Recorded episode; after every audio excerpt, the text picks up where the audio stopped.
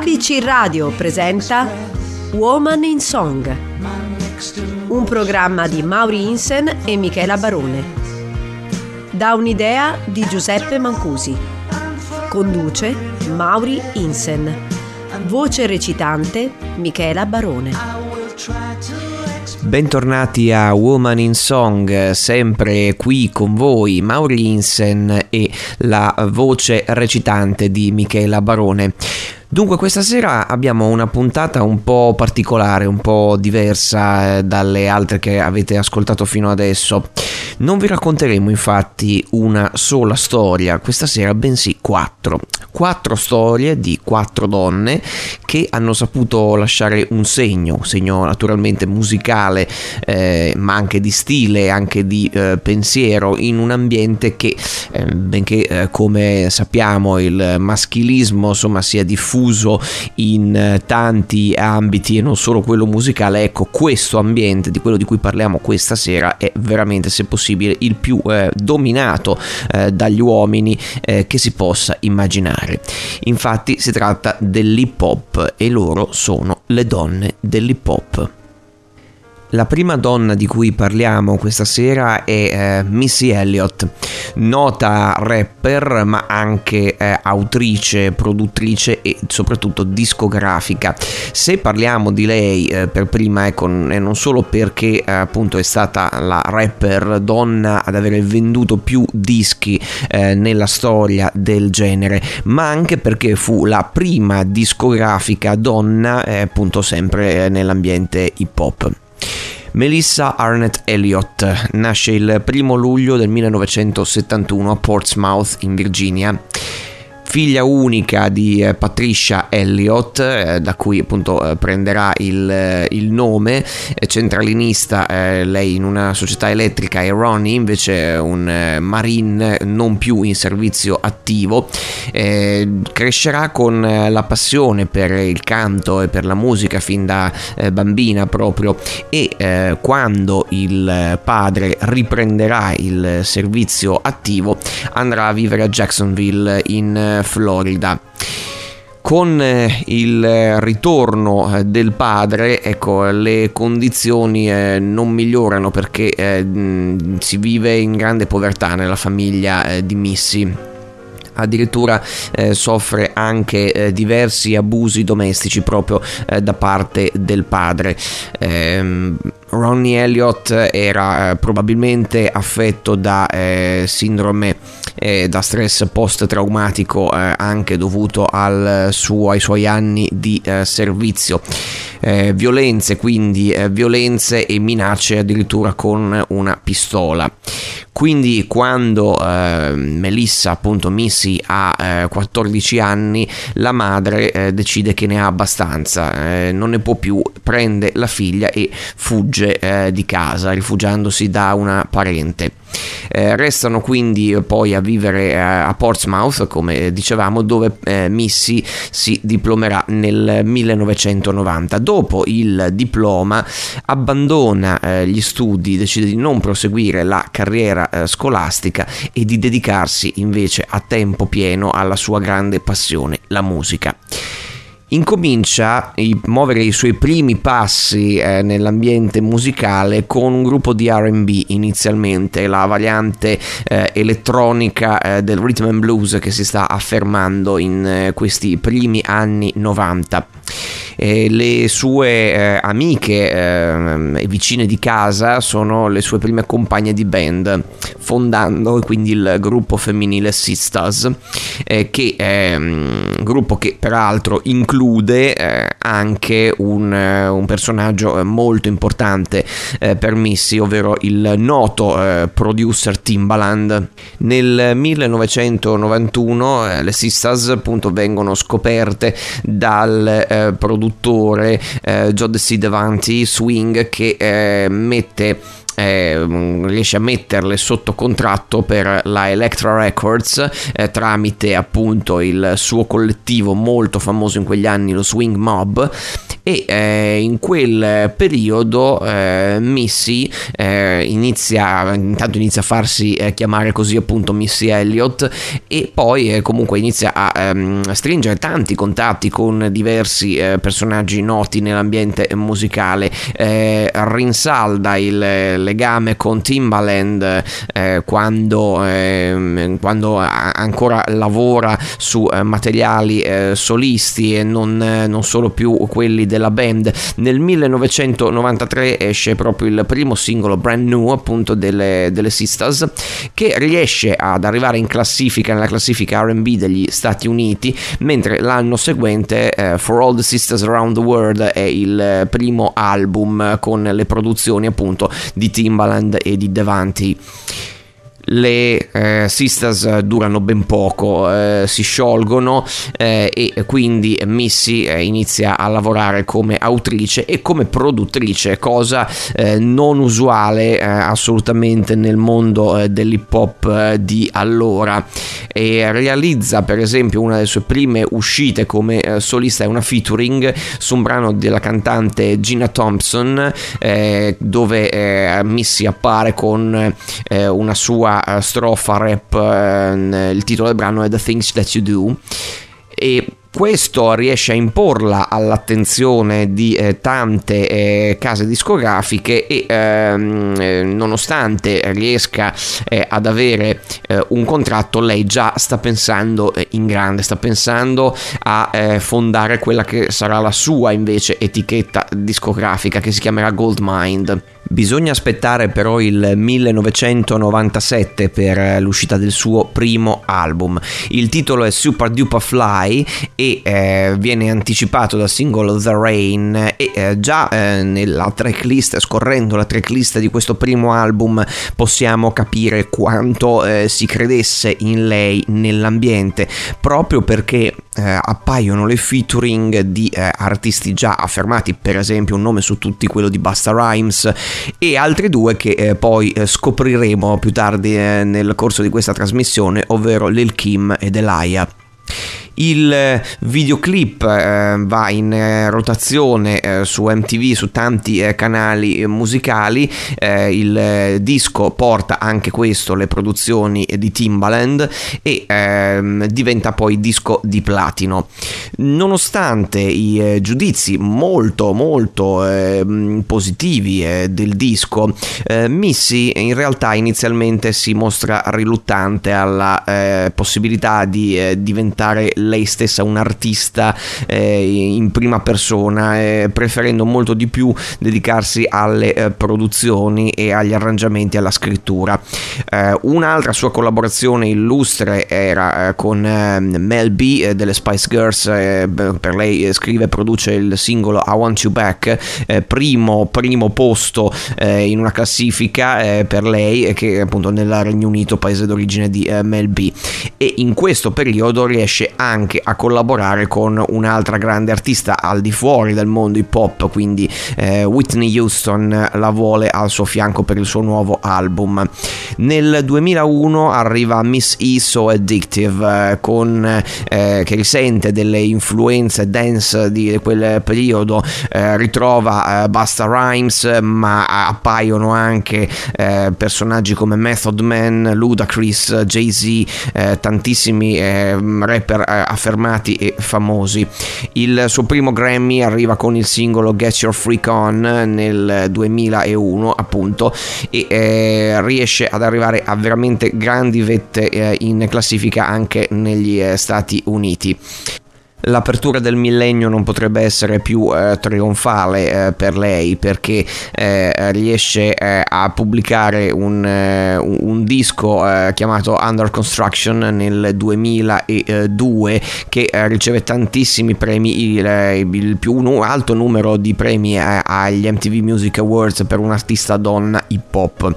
Il singolo in particolare, chiamato Gossip Folks, è un pezzo che che fa vedere, evidenziano come il carattere riservato di Missy mal si sposi con quella fame che i media hanno dei dettagli appunto anche personali delle celebrità.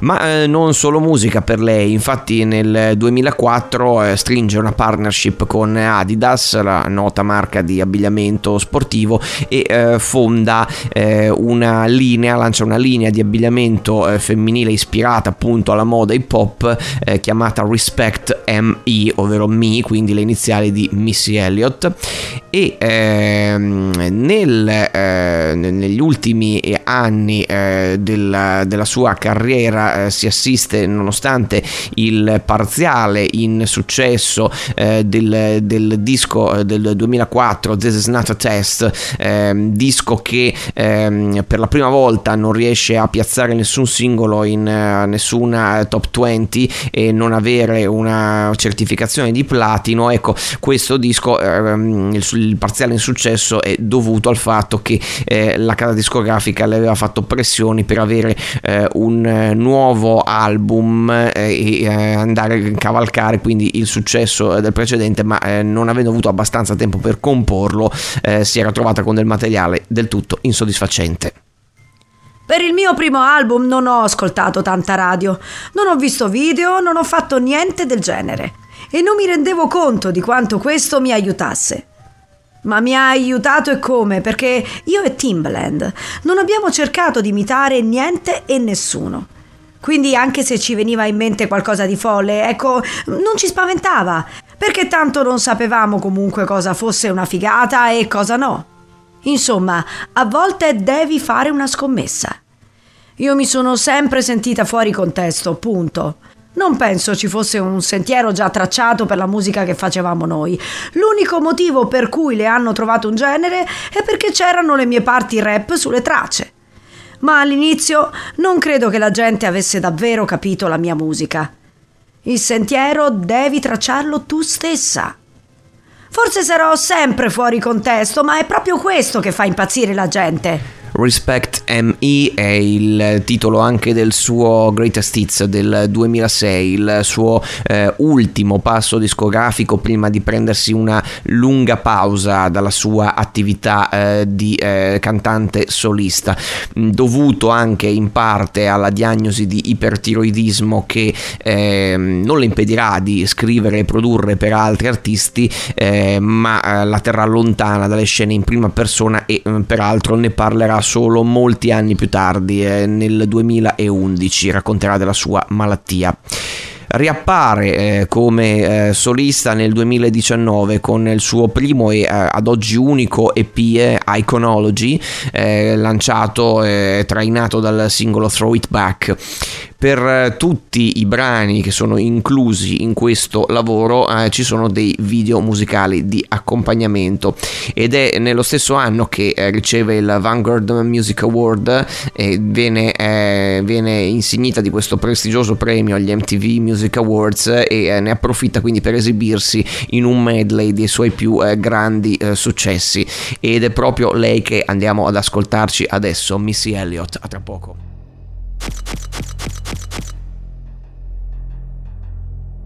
これからみんなでめちゃくちゃ踊って騒ごう騒ごう Head banger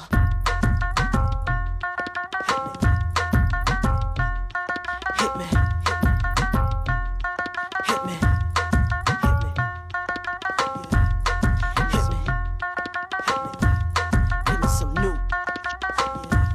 Give me some new Give me some new Mississippi putting it down I'm the hottest round Y'all can't stop me now, listen to me now, I'm lasting 20 rounds, and if you want me, then come on get me now, is you with me now, then biggie, biggie bounce, I know you dig the way I switch my style, holla, holla, people sing around, now people gather round, now people jump around, get your freak on, get your freak on, get your freak on, get your freak on, get your freak on, get your freak on, get your freak on,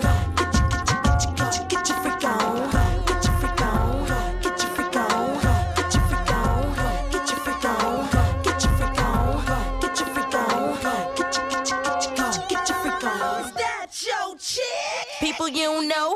Me and Timbaland been hot since 20 years ago. What the dealio? Now what the drillio? If you wanna battle me, then let me know. Got the feeling, son. Let me throw you some. People, here I come. Now sweat me when I'm done. We got the radio shook like we gotta go.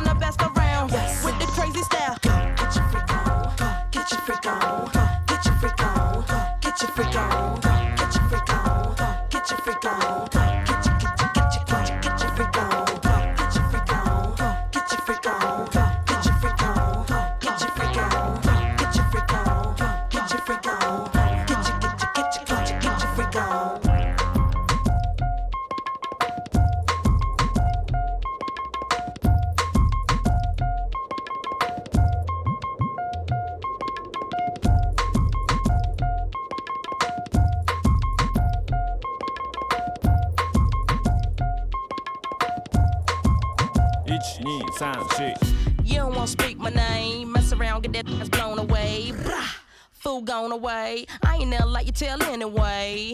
Missy got something to say, I ride down the block in an Escalade. Bling bling all in your face, I think you might need to put on your shades. Blah, I know you feel me though, you're hating on me but you hear me though.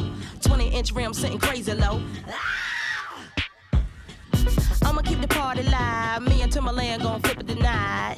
Keep your hands in the sky, wave around like you're crazy high. Huh.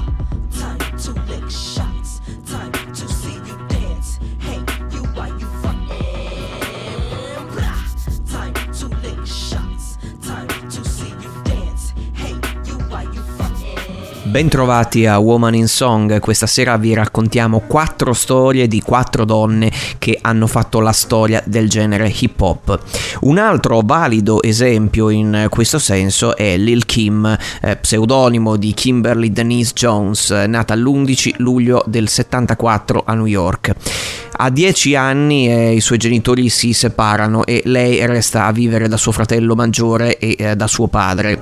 Kim, proprio quando è adolescente, incontra il famosissimo rapper Christopher Wallace, meglio noto come Notorious B.I.G., e Notorious la prende sotto la sua ala, anche incuriosito proprio da questa ragazza che vuole fare il rap, poi il rap gangsta, quindi quello legato alla strada dalla quale ovviamente sia Notorious che Kim provengono, e quindi la inserisce nel gruppo di accompagnamento che usava aprire i suoi live, la Junior Mafia, e proprio a 19 anni Lil Kim, che appunto ha assunto ormai questo pseudonimo, ne fa parte. Ma dopo un anno insieme alla Junior Mafia decide di lasciare la band e di dedicarsi alla sua carriera solista. Arriva quindi il suo primo album Hardcore, che riesce a debuttare all'11° posto nella classifica Billboard 200, quindi un posto decisamente lusinghiero per un esordiente e soprattutto nel genere hip hop. Stabilisce infatti un record, soprattutto per essere una rapper donna. Il primo singolo che viene estratto si chiama No Time, interpretata con Puff Daddy, noto producer e discografico, che resta per 9 settimane al primo posto delle classifiche e addirittura diventa disco d'oro. Nel 1997, a marzo del 1997, Notorious B.I.G. viene assassinato a Los Angeles, a pochi mesi di distanza da quello che era stato invece l'assassinio del suo storico rivale Tupac.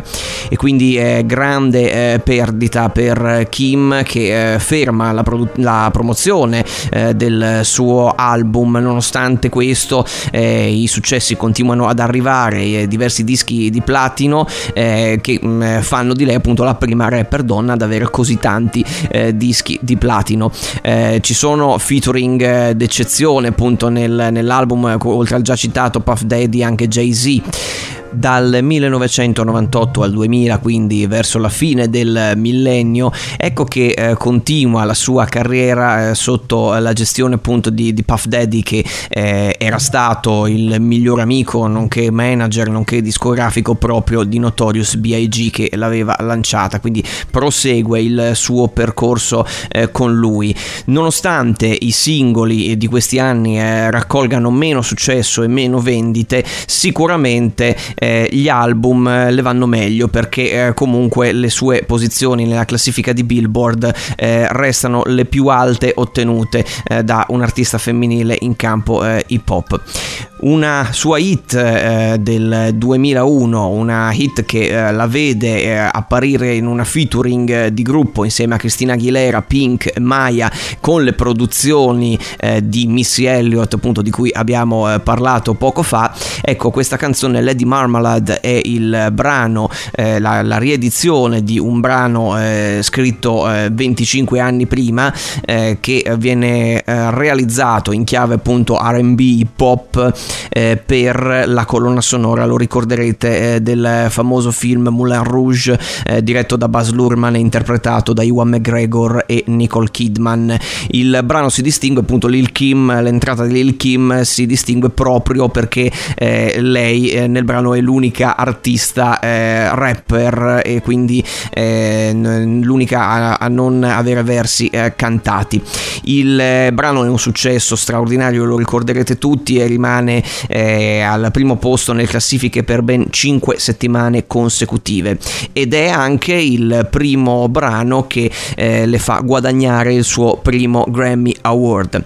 Non mancano le controversie, non mancano soprattutto i dissing, che parola che nel linguaggio hip hop indica gli scontri proprio a colpi di rime, a volte dedicandosi intere canzoni appunto con rivali. Per esempio recentemente quella con Nicki Minaj, altra rapper molto famosa, dove appunto le due non si sono fatte mancare, diciamo così, cortesie nei testi delle loro canzoni, e comunque va detto molte più faide con colleghe donne rispetto ai colleghi uomini. Se sono una femminista? No, femminista no, ma sono femminile, quello sì. Ma non direi mai sono una donna potente e tu uomo non conti nulla. No, questo non è il mio stile. Ho sempre supportato le mie ragazze, ma non disprezzo per niente gli uomini. E il fatto che in passato abbia avuto più discussioni con colleghe donne rispetto agli uomini non significa niente. Un dissing non nasce mai dal nulla. Un po' mi fa incazzare quando mi sottolineano la prima artista donna a fare questo, a fare quello. Nella mia carriera ho fatto tante cose così diverse. E cosa significa? Che se fossi stata uomo tutti questi riconoscimenti o quelle vendite sarebbero state meno importanti? Oggi vedo tante brave artiste giovani ed alcune mi dicono che le ho ispirate. E questo mi fa piacere ovviamente, ma non credo di essere nessuno per ispirare. Ne ho combinate così tante che non penso proprio che vostra madre mi vorrebbe come migliore amica di vostra figlia. Ma lo abbiamo detto, Kim viene dalla strada e non ha mai nascosto di aver avuto problemi con la legge in passato, e anche durante il tempo della sua carriera. Per esempio nel 2005 viene accusata di cospirazione, spergiuro, niente meno, per avere testimoniato il falso, cercando appunto di scagionare, coprire quantomeno sia lei che dei suoi amici, quindi mentendo di fronte al a un gran giurì in un tribunale federale. Si trattavano, i fatti risalivano a 4 anni prima, al 2001. I suoi amici erano rimasti coinvolti in una sparatoria davanti a uno studio radiofonico, e quindi insomma, nonostante ci fosse stata della colpevolezza appunto da parte di quelli che la accompagnavano, che avevano estratto per primi le armi, ecco, lei aveva detto il contrario davanti alla giuria, ma delle telecamere di sorveglianza la inchiodano alle sue responsabilità. Quindi viene condannata e viene quindi costretta insomma a scontare 366 giorni di carcere, nonché appunto una multa di $50,000. In prigione lei ci va, ma nonostante questo riesce dal carcere, esattamente come aveva fatto il suo amico e mentore Notorious B.I.G.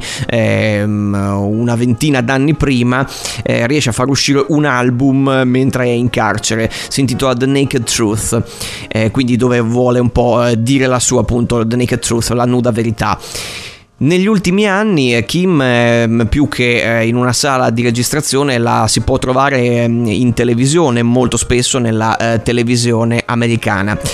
Nota la sua partecipazione, che non ha mancato anche di destare diversi dibattiti negli Stati Uniti, date le sue esternazioni molto pittoresche nell'equivalente appunto americano di Ballando con le Stelle, che si chiama proprio Dancing with the Stars, e quindi le sue esibizioni sono state sicuramente apprezzata anche come ballerina.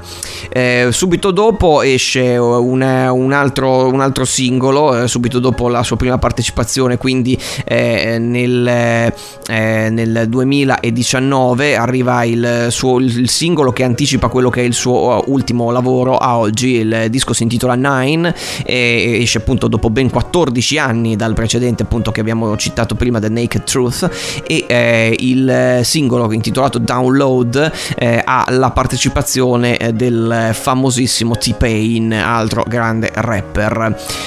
Nonostante appunto il periodo di lontananza dalle scene musicali, quantomeno appunto investendo di più, come abbiamo detto, nella sua figura televisiva, le vendite vanno bene e addirittura le viene conferito ai BET Hip Hop Awards quello che è il più alto premio, la più alta onorificenza in quel caso, ovvero il premio I Am Hip Hop, proprio io sono l'hip hop. Quindi per un artista che ha contribuito tantissimo all'affermazione della scena hip hop nel mercato mainstream sicuramente, ma anche e soprattutto, e lo sottolineiamo, all'affermazione del rap al femminile, ed è questa proprio Lil Kim che andiamo ad ascoltare proprio adesso.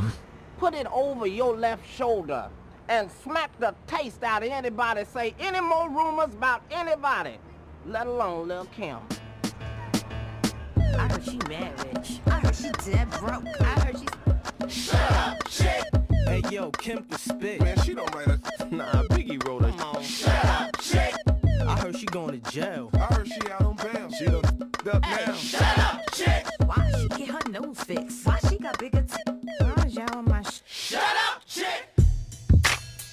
I come from Bed-Stuy. Niggas either do or they gon' die. Gotta keep the ratchet close by. Someone murdered. Nobody seen, nobody heard it. Just another funeral service. We'll get at you. Come through shining, they yap you. In broad daylight, kidnap you. Best get clapped through. Police stay on us like tattoos.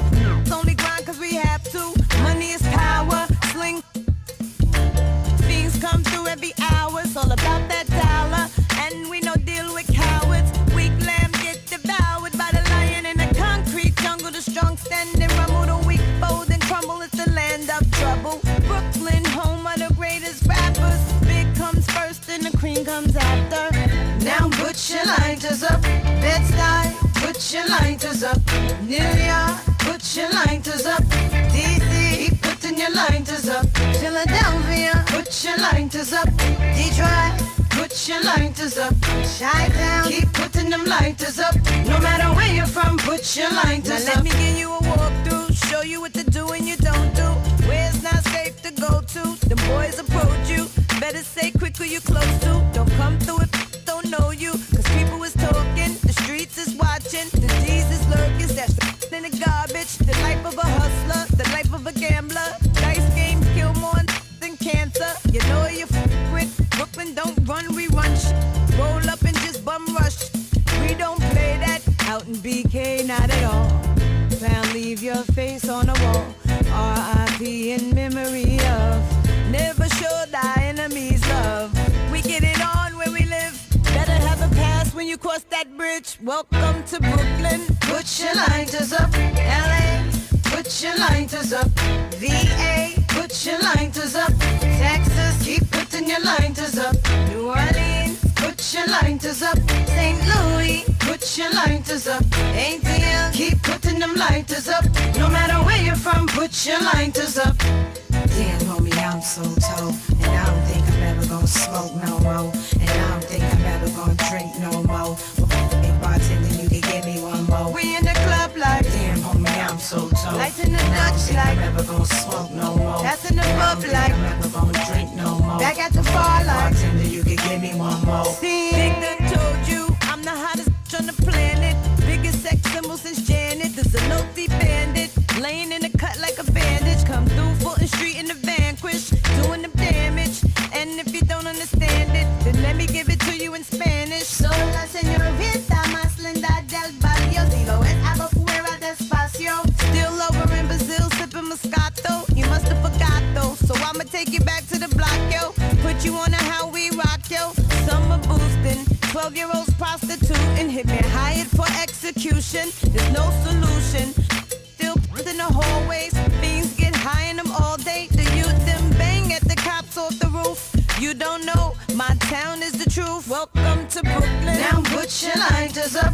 New Jersey, put your lighters up. Boston, put your lighters up. Be more, keep putting your lighters up. Miami, put your lighters up. Puerto Rico, put your lighters up. Kingston, Jamaica, keep putting them lighters up.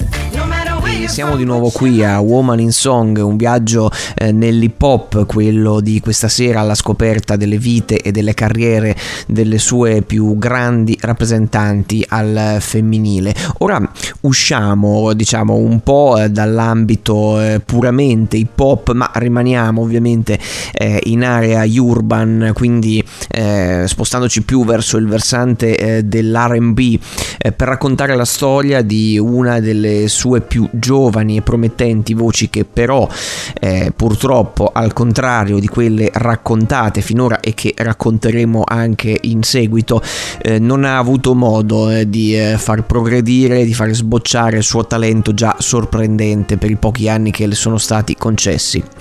Il suo nome è Aaliyah, o meglio Aaliyah Dana Houghton, nata a Bedford, a Brooklyn, il 16 gennaio del 1979.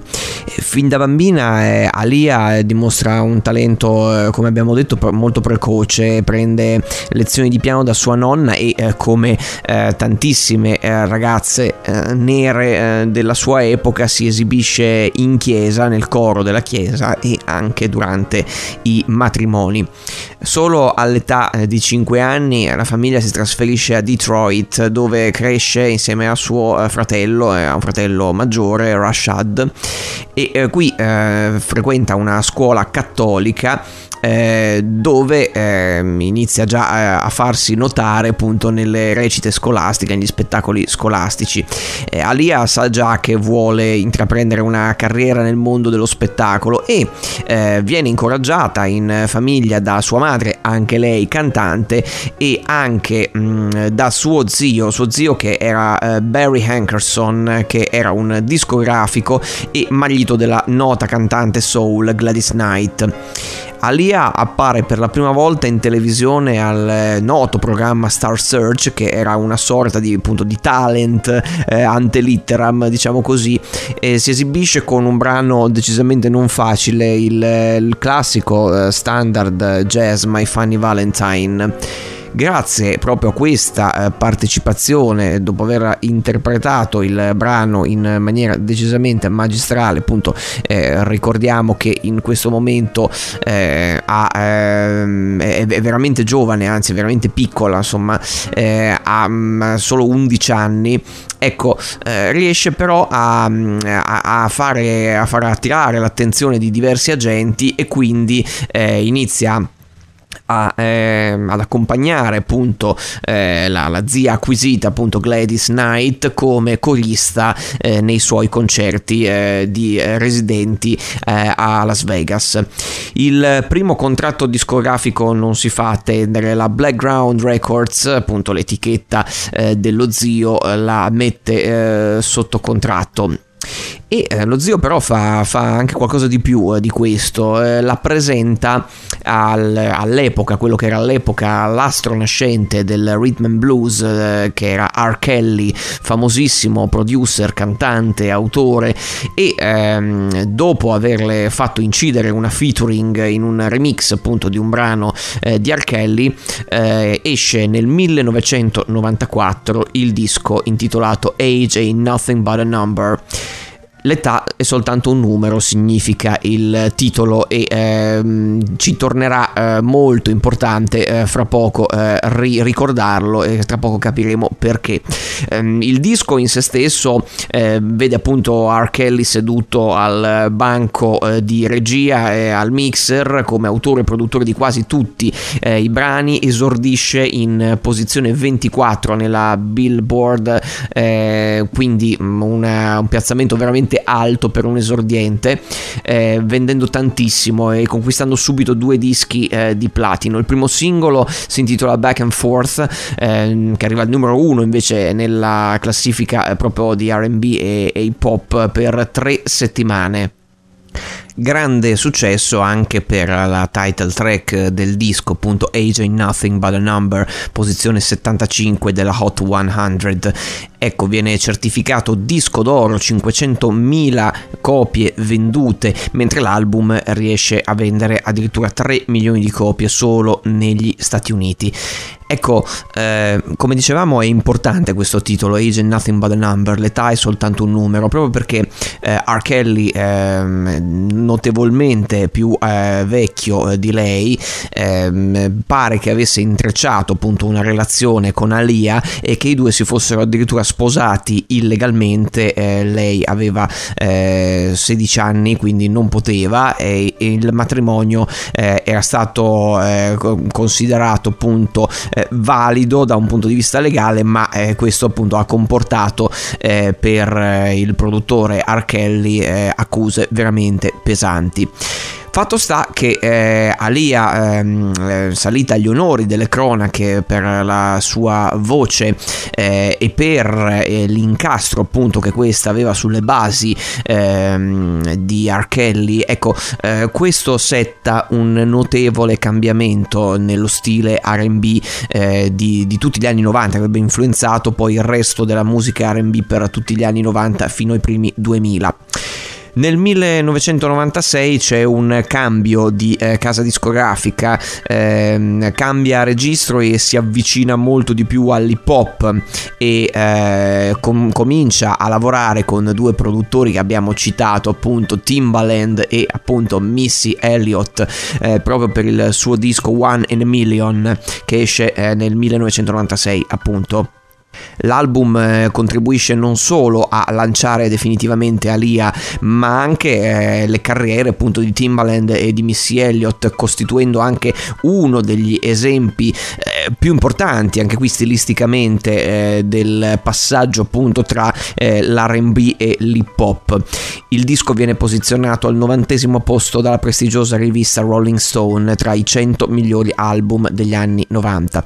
Conteneva il singolo che è diventato famosissimo anche in Europa, If Your Girl Only Knew, che arriva al primo posto nella Billboard americana, e nel 1997 Alia, che comunque continua a studiare, perché appunto ricordiamo molto giovane ancora, si diploma proprio a Detroit nella High School for Performing Arts, appunto dove aveva studiato, e siccome aveva studiato sia recitazione che canto e musica ovviamente, ecco che comincia anche la sua carriera cinematografica parallela a quella di cantante. La prima cosa che lega al cinema, il primo progetto che lega al cinema Alia è nel 97 il brano di una colonna sonora, quello del cartone animato Anastasia della 20th Century Fox, che ricorderete il pezzo si intitolava Journey to the Past, e in italiano Quando viene dicembre, interpretato per noi da Tosca, ma la versione originale pop viene interpretata appunto da Alia, che prende così una candidatura agli Oscar 1998 e quindi si esibisce proprio alla cerimonia, e quindi questa esibizione la rende di fatto la più giovane cantante mai esibita appunto alla cerimonia dei premi Oscar. Il suo primo film da protagonista non tarda ad arrivare, infatti arriva nel 2000, Romeo Must Die, Romeo deve morire, con più di $20 milioni di incasso, uno dei maggiori successi cinematografici di quell'anno. La regia è di Andrei Bartoviak e i ruoli principali sono interpretati dalla star di arti marziali Jet Li e anche il collega rapper, ma anche egli spesso e volentieri attore, DMX. Alia è anche protagonista della colonna sonora di questo film con 4 brani originali.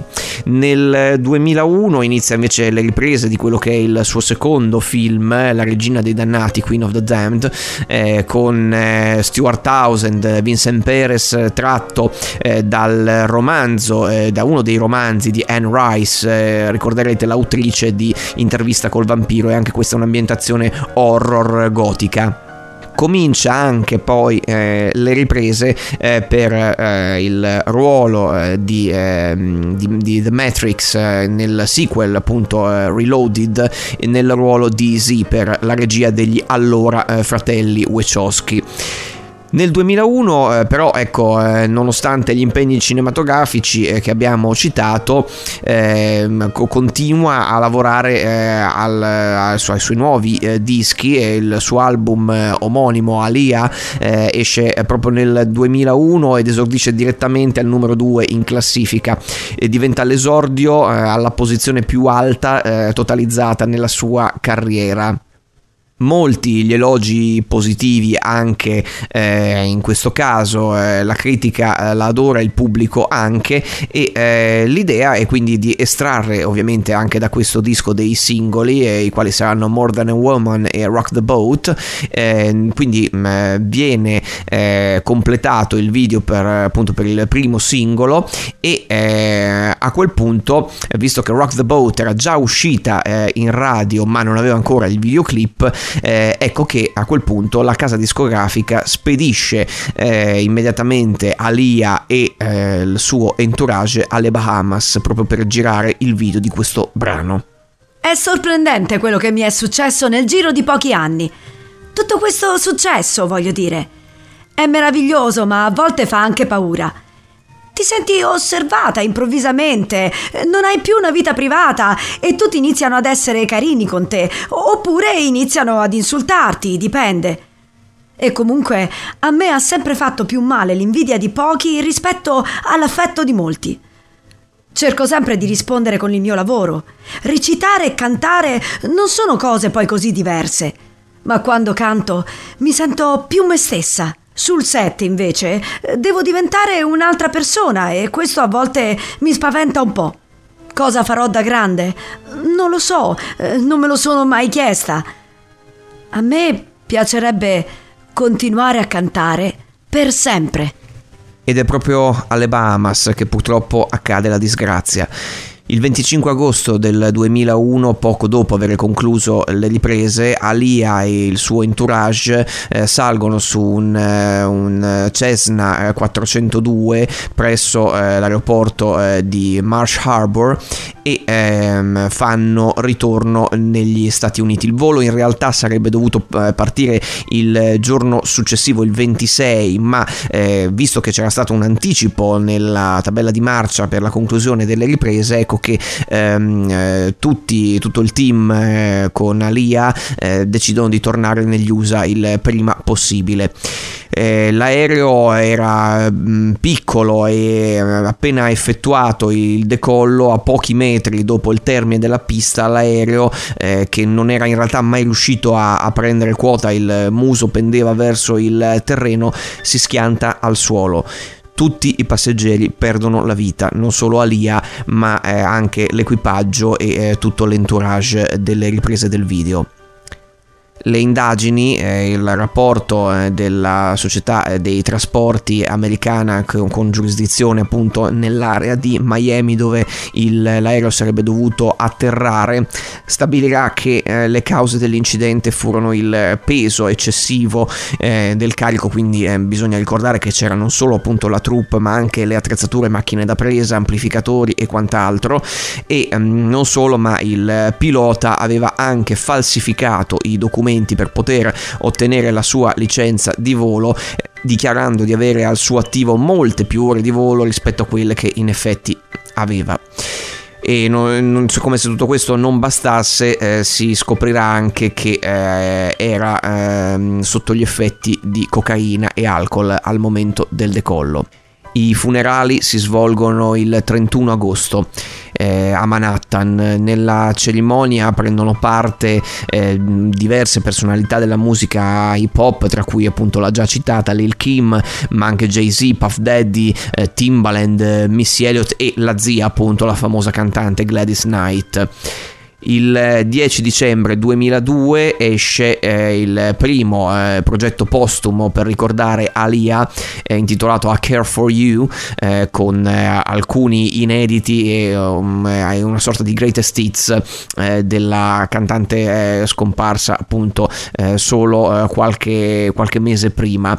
Per esempio Miss You, si ricorda questa canzone che essendo stato il primo singolo a essere pubblicato dopo la sua scomparsa, ecco, il videoclip in questo senso è particolarmente significativo perché molte delle celebrità che appunto abbiamo già citato, ma non solo, anche gli attori Jamie Foxx e l'attrice Rosario Dawson, Queen Latifah, tantissimi altri, Quincy Jones, il grande produttore, ecco, tutti appaiono in questo video, ovviamente in sua assenza, tutti prestano il volto appunto per ricordare Alia. Quello che spicca poi sono anche delle parole di affetto che DMX, appunto il grande rapper, anch'egli ahimè scomparso lo scorso anno, le dedica prima che inizi il brano. Quelle parole recitavano più o meno così: carissima dolce Alia, faccio fatica ad accettare il fatto che tu te ne sia andata, quindi non lo farò. Sarà come se stessimo un po' senza vederci, ma riesco a capire il motivo per cui Dio ti ha voluto vicino a sé, perché tu eri veramente un angelo sulla terra. A mio modo, ti voglio bene e mi manchi.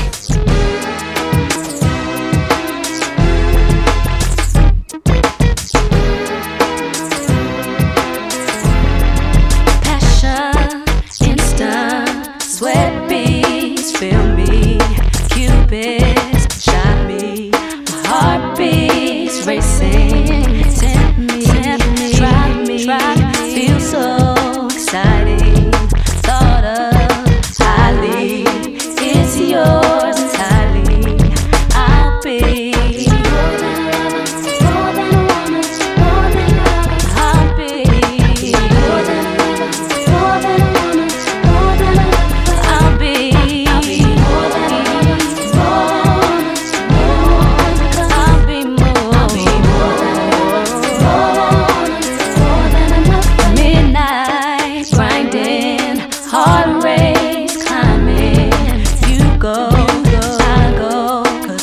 Shit.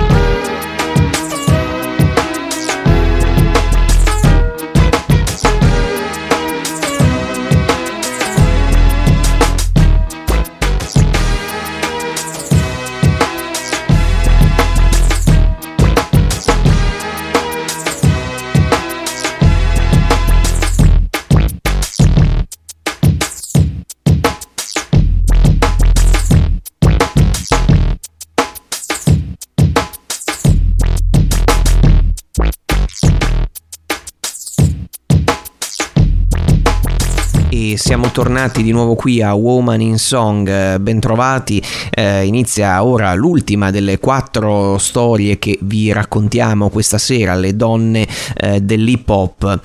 L'artista di cui ci occupiamo adesso è un'artista veramente singolare, direi quasi unica nel suo genere, perché pensate, con soltanto un album, uno e soltanto quello, perché è stato l'unico che abbia mai inciso della sua carriera, ecco, è riuscita lo stesso però a lasciare la sua impronta, il suo segno nella storia di questo meraviglioso genere che appunto è l'hip hop. Si chiama Lauryn Hill ed è nata con il nome di Lauryn Noel Hill il 26 maggio del 1975 nel New Jersey. Nella sua famiglia, nonostante appunto i suoi genitori non fossero musicisti, non avessero niente a che fare con la musica, perché la madre era un'insegnante di lettere mentre il padre è un consulente informatico, ecco, però ne ascoltavano tantissima, musica e suonavano anche in maniera appunto dilettantistica. Sua madre suonava il pianoforte, il padre invece cantava, e quindi era sempre circondata dalla musica, e ogni tanto appunto i genitori si divertivano anche a esibirsi per gli amici, anche anche ai matrimoni, quindi crescendo Lauryn ascolta tantissima musica, suona tantissima musica, nomi che la influenzano ovviamente ci sono quelli dei nomi tutelari come Curtis Mayfield, Stevie Wonder, Aretha Franklin, oppure Gladys Knight, che abbiamo menzionato anche nella storia precedente. Lauryn si fa notare da subito per il suo talento non comune come cantante. Per esempio spesso canta l'inno degli Stati Uniti prima delle partite di basket nella sua scuola, e addirittura verrà proprio anche registrata la sua versione dell'inno, riapparirà come appunto una registrazione giovanile. Dopo il diploma inizia a suonare con diversi amici, per esempio anche il noto produttore e arrangiatore Pras Michael, che era vicino di casa di Lauryn in quegli anni, e iniziò a lavorare con i primi gruppi che lui creava. Decise poi di passare a una formazione in solitaria, appunto soltanto di Michael e appunto di Lauryn. Il primo nome che scelsero si chiamava Translator Crew, appunto gruppo di traduttori potremmo adattarlo, ecco, interessante perché appunto la loro idea era che appunto la lingua universale fosse la musica, quindi lo traducevano verso il mondo potenzialmente. Arriva un altro elemento nel gruppo che sarebbe poi diventato fondamentale per Lauryn. Si tratta di Wyclef Jean. Wyclef Jean, ecco, inizia a collaborare con Lauryn e con Michael, ma ben presto decidono di abbandonare quel nome per poi assumere quello con cui sarebbe diventati noti, The Fugees.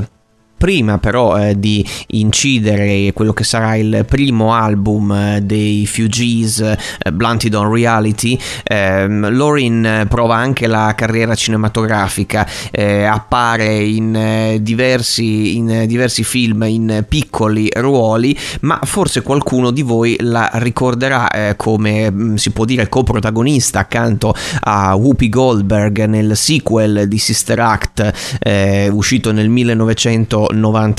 Ecco, Lauryn era quella studentessa osteggiata dalla madre nel suo sogno di cantare, che poi appunto la protagonista Whoopi Goldberg prendeva sotto la sua ala protettrice, facendone esplodere il talento proprio nel finale del film.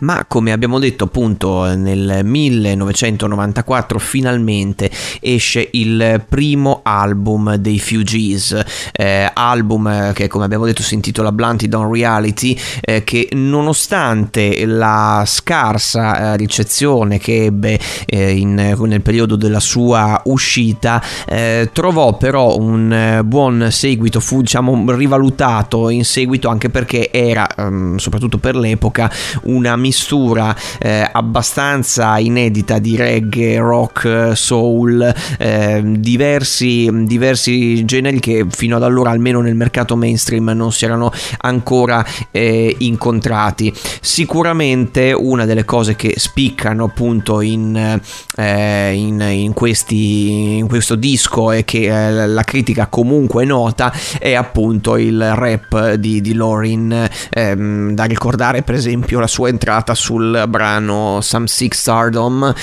dove tra l'altro usa ancora il nickname di El Boogie, era il suo primissimo nick quando iniziava a fare il rap. Ecco, il secondo album invece, che nonostante si dica spesso che è quello più difficile per i Fugees, invece diventa quello più di successo, perché li porta veramente in là, li porta ai primi posti delle classifiche, e vince anche il Grammy Award per il miglior album rap, e perfino Rolling Stones poi lo includerà nella classifica dei 500 migliori album di tutti i tempi. Il disco del 1996 si intitola The Score, appunto, che vuol dire il colpo, quindi il colpo inteso come rapina, ecco, e quindi i Fugees riescono veramente a fare il loro colpo con questo album.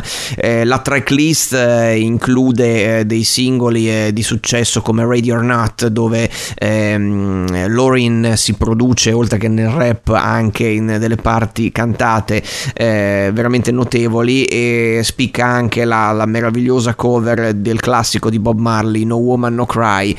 Ma il singolo, che benché sia una cover, li lancia e li fa arrivare veramente alla fama mondiale, veramente in tutto il mondo, è la nuova versione che propongono di Killing Me Softly, classico anche questo, ed è veramente il brano che li consacra sul tetto del mondo. Quando iniziai a lavorare al mio disco, incontrai tante difficoltà e fui scoraggiata anche da chi avrebbe dovuto essere lì di supporto. Il che ovviamente ebbe l'effetto contrario su di me, ma al di là del voler dimostrare qualcosa, mi interessava più voler creare un qualcosa che io stessa avrei voluto sentire.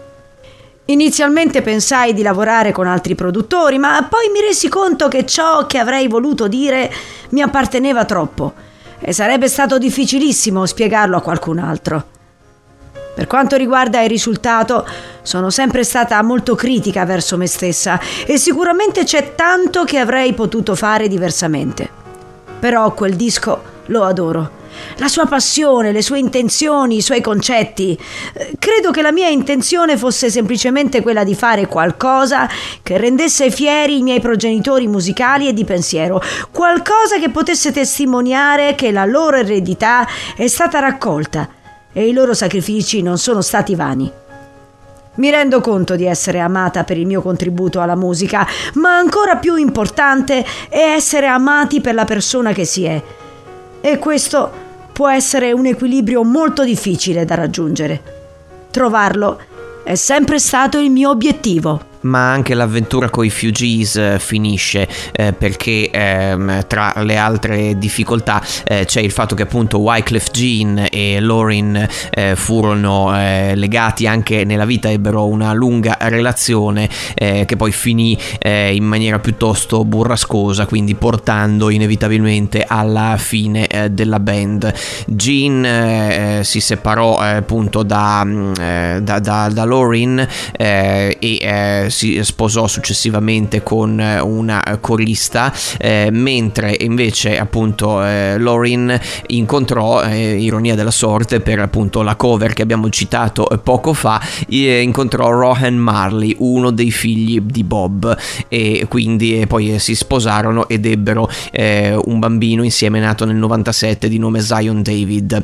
Ma tutto questo non ferma la sua attività musicale, perché nel 1997 riesce a incidere il suo unico album, appunto, che si intitola The Miseducation of Lauryn Hill, registrato ai leggendari Tuff Gong Studios in Giamaica, e appunto il disco esce e diventa un successo incredibile.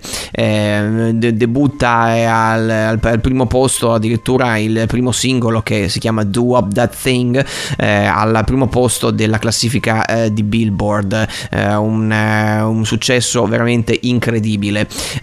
Non solo, riescono ad arrivare anche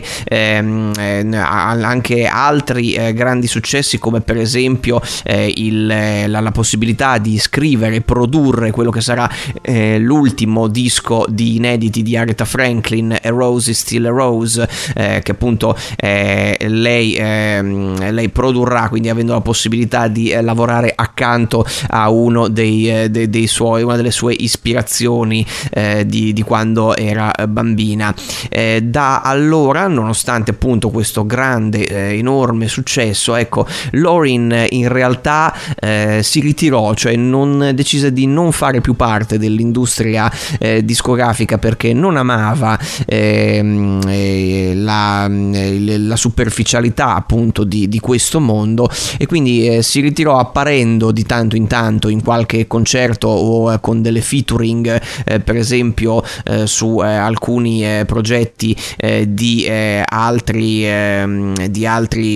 famosi rapper che sarebbero venuti in seguito. Per esempio si ricorda un brano con CeeLo ultimamente, anche addirittura una piccola reunion con i vecchi compagni dei Fugees, quindi mettendo per un attimo da parte le sue difficoltà con Wyclef Jean.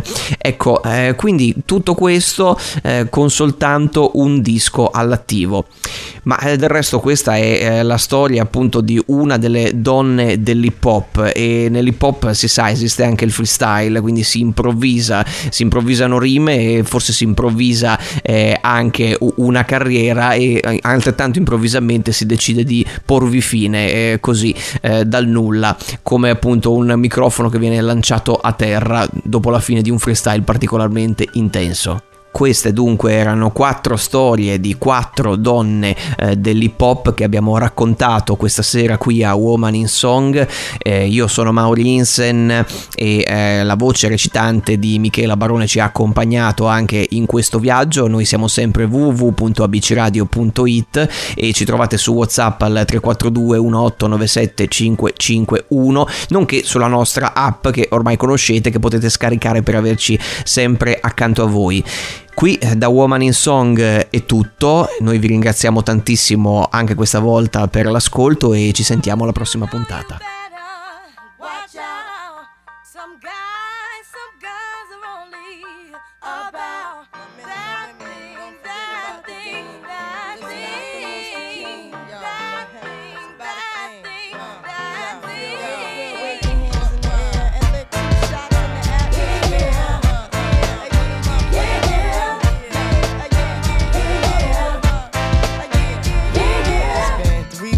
Been looking for your friend, the one you let hit it and never called you again. Remember when he told you he was about to Benjamins? Yeah. You act like you ain't him, they give him a little trim to begin. Now you think you really gon' pretend like you wasn't down and you called him again. Plus when you give it up so easy, you ain't even fooling him. If you did it then, and you probably can. Talking out your neck saying you're a Christian, a Muslim, sleeping with the gin. Now that was the sin that did Jezebel in. Who you gon' tell when the repercussions spin? Showing off your ass cause you thinking it's a trend, girlfriend.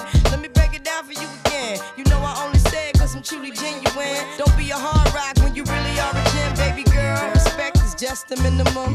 Nigga, you still defending them now. Lauren is only human. Don't think I haven't been Philly pen. It's silly when girls sell their souls because it's sin. Look at where you be in. Hair weaves like Europeans. Fake nails done by Koreans. Come again. Yeah. A win-win. Come again. A win-win. Come again. My friend, come again. Yeah. Guys, you know you better watch out. Some girls are only about that thing.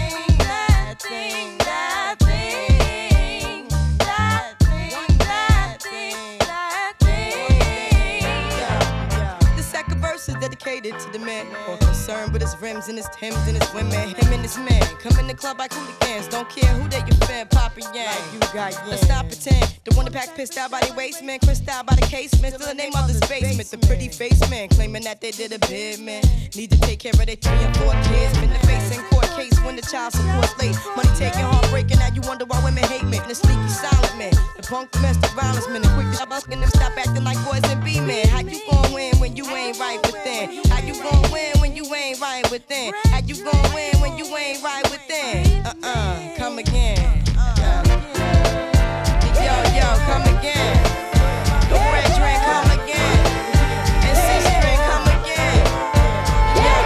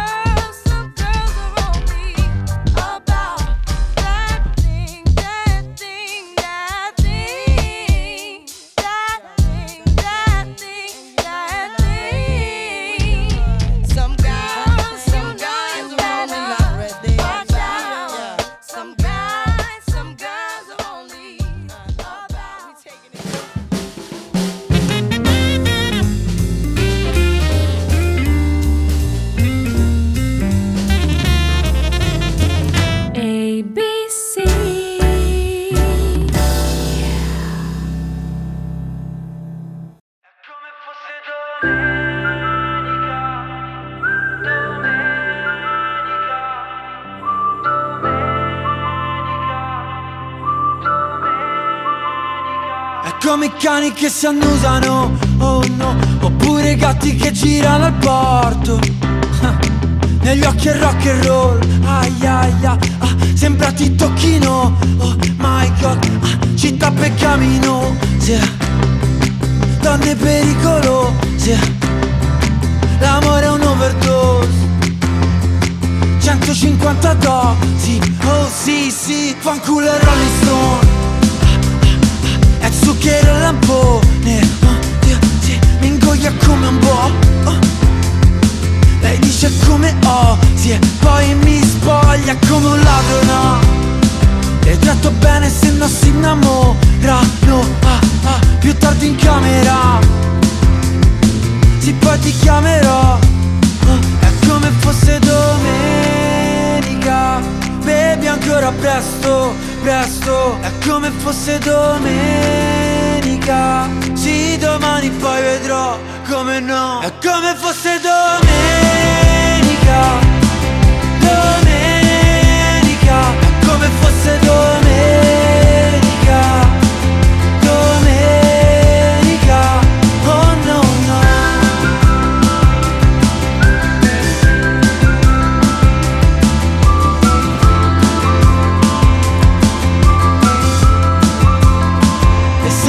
Non rispondono. Esco dal bagno con 3 figli e moglie. E mamma guarda come dondolo. Ho un brutto voto dopo il compito. La sposo come no. Le voglio bene ma mi do per morto. Sta vita un roller coaster. Romanzo rosa no, piuttosto un porno. È come fosse domenica. Baby,